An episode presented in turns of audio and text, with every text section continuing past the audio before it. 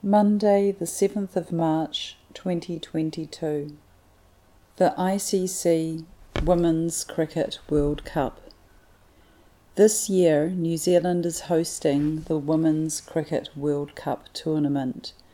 There will be 31 cricket matches, one every day, from the 4th of March to the 3rd of April. There are eight women's cricket teams competing.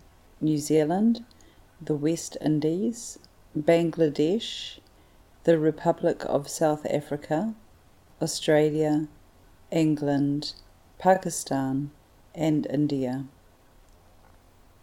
This tournament takes place in a different country every four years. Each match takes a whole day to play, and they will be in different locations around the country Eden Park in Auckland, Seddon Park in Hamilton, the Bay Oval in Tauranga, the Basin Reserve in Wellington, the Hagley Oval in Christchurch, and the University Oval in Dunedin. The final game will be held in Christchurch on the 3rd of April.